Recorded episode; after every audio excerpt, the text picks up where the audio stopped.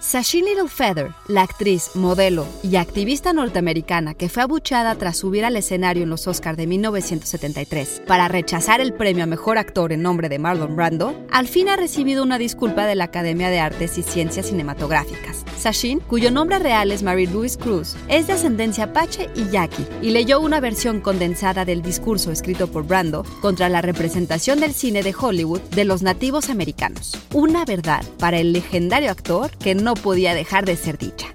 Psy Institute. Masterpiece Your Life. The winner is Marlon Brando in The Godfather.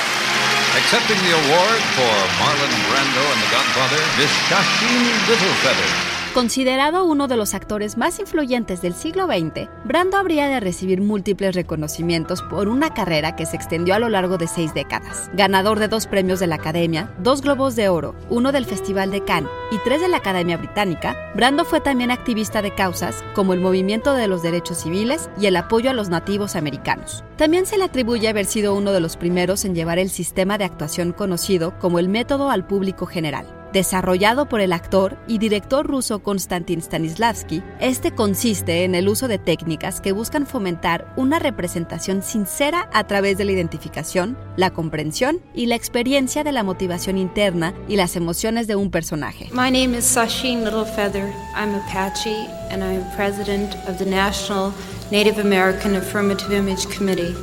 I'm representing Marlon Brando this evening that he very regretfully cannot accept this very generous award.